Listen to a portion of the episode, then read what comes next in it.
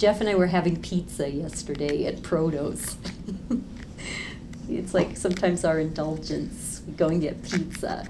And um, we were having, and there was all these kids, and they were making all this noise. And he said, do you, do you notice how the, there was one little boy who was just like making all this noise by himself, sitting in, on a bench, just roaring. And Jeff said, Do you see how he's just making the sound just to make the sound? It has no connection to anything. That's chanting the Veda without any feeling, mm. just to make noise for the sake of making noise. But then there was one trapped in the bathroom. there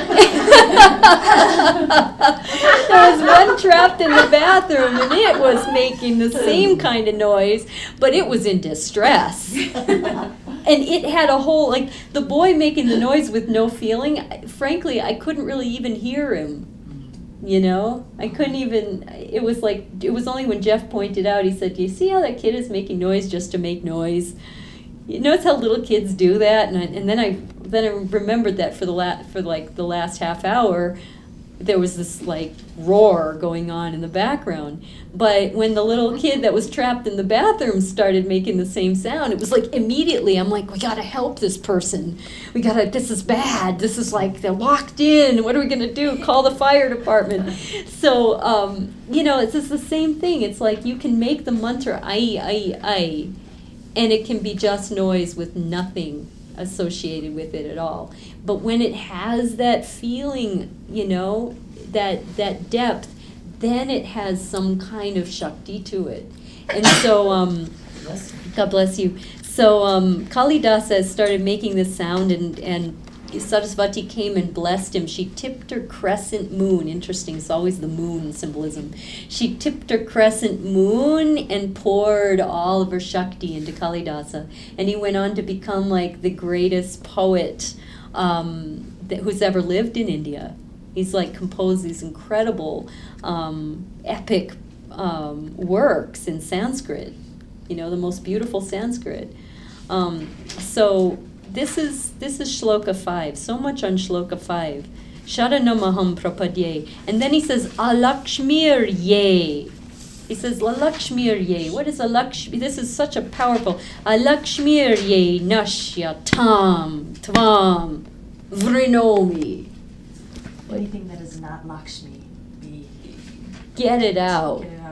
Get it out of the way. Get it out of the way. Exactly. Alakshmi, but it comes out of Sharanamaham Prapadye.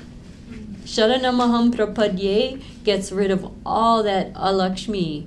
Alakshmi just literally, alakshmi is another way of saying dukkha. Remember I told you the meaning of dukkha? Remember?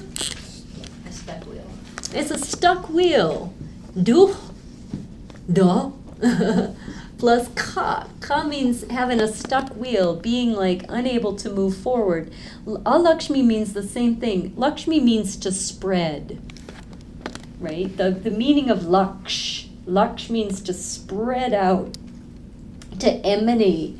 Alakshmi means anything that doesn't emanate, anything that is stuck, anything that is like, um, you know, uh, feels like it's un, uh, unable to influence. You know, that's a Lakshmi. No influence, no ability to to um, feel the connection, any of that kind of stuff. That's all a Lakshmi.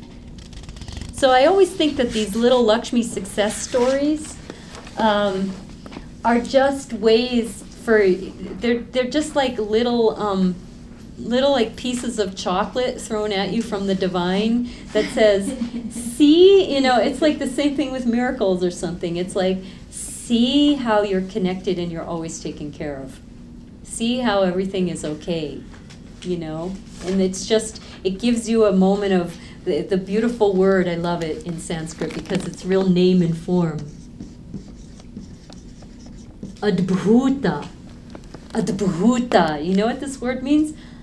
Can you can feel it? Adbhuta. Adbhuta means wonderstruck. Adbhuta means, oh wow, amazing, cool. Adbhuta. That's what happens when people tell me their Lakshmi success stories, because they come here with Adbhuta.